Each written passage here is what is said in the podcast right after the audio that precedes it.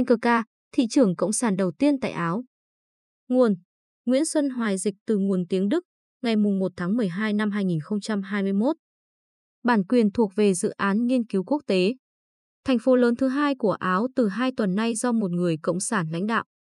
Thắng lợi trong cuộc bầu cử của bà Enkoka ở Gra đã gây chấn động dư luận quốc tế. Theo bà, thành công của mình là một tín hiệu cho thấy sự củng cố nói chung của lý tưởng xã hội chủ nghĩa ở châu Âu.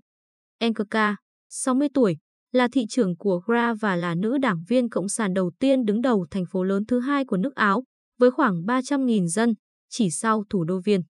Hỏi, thưa bà ca, thuật ngữ chủ nghĩa cộng sản đã bốc mùi trong lịch sử, nó gắn liền với sự trói buộc, mất tự do cá nhân và tàn bạo. Bà làm thế nào để giành được thắng lợi bất chấp sự ám ảnh này? Đáp, đây là một lý tưởng tốt đẹp nhất. Tôi thấy chủ nghĩa Marx và thế giới quan của nó đầy tính nhân văn, cho dù các đảng đại diện cho chủ nghĩa này không ứng xử như vậy. Khi chủ nghĩa xã hội được thực nghiệm ở Đông Âu đã phạm những tội ác kinh khủng, đã từng xảy ra những sự việc gây rợn, đây là điều không thể bao che hay binh vực. Tất cả những cái đó hoàn toàn không phải là một tấm gương đối với tôi. Nhưng cũng đã có biết bao chiến sĩ cộng sản tuyệt vời ở trên thế giới này, cả ở các nước Tây Âu. Họ là những tấm gương sáng. Thí dụ những người cộng sản Bồ Đào Nha, cộng sản Pháp hay cộng sản Italia. Hỏi, từ khóa tấm gương được tờ báo Croatia Jutangilis dùng khi giật tít cho cuộc phỏng vấn với bà, ông Tito là một tấm gương sáng đối với tôi. Điều đó có làm bà khó chịu không? Đáp, tôi không hề phát biểu như vậy. Tôi thấy con đường mà Nam Tư đã chọn hồi đó tốt hơn so với các nước Đông Âu khác đó là chính sách không liên kết.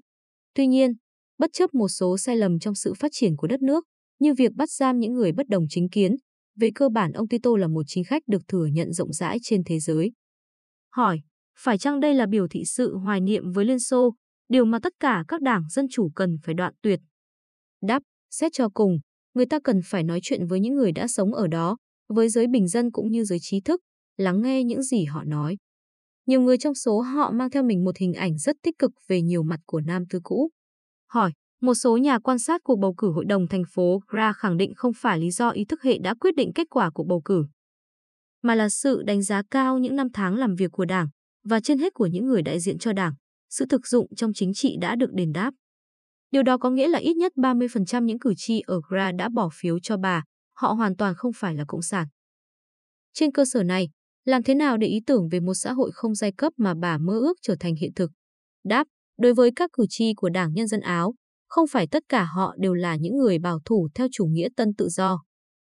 Hoàn toàn hợp lý khi cho rằng kết quả một cuộc bầu cử chính quyền địa phương là sự kết hợp của nhiều yếu tố.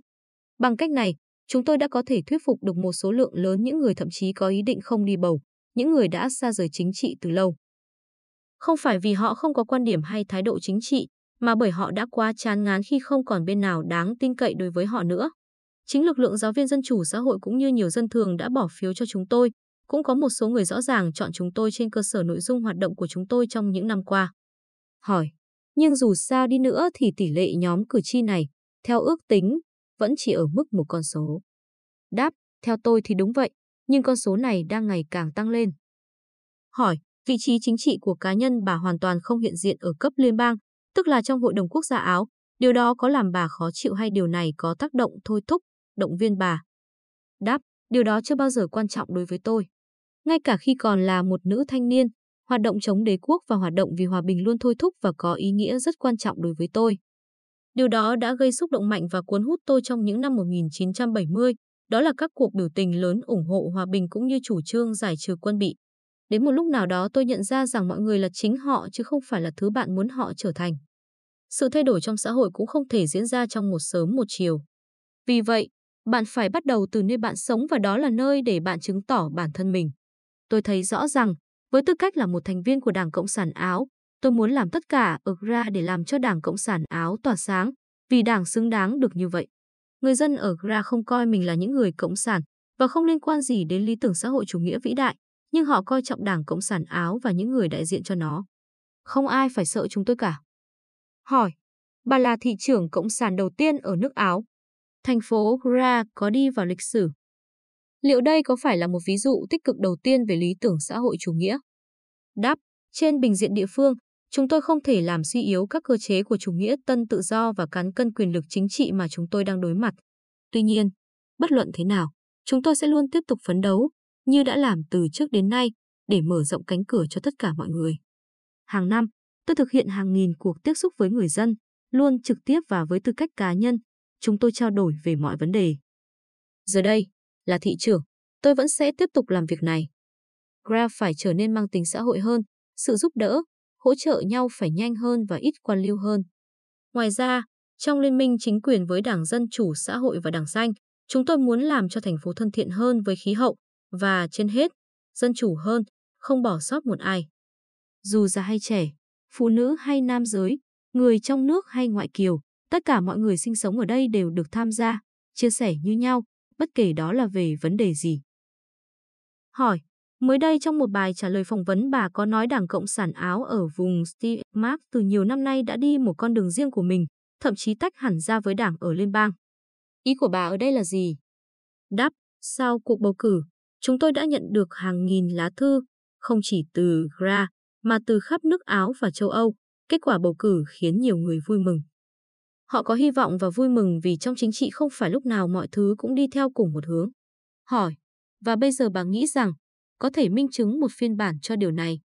Đáp, không có một công thức thành công nào cho tất cả mọi người.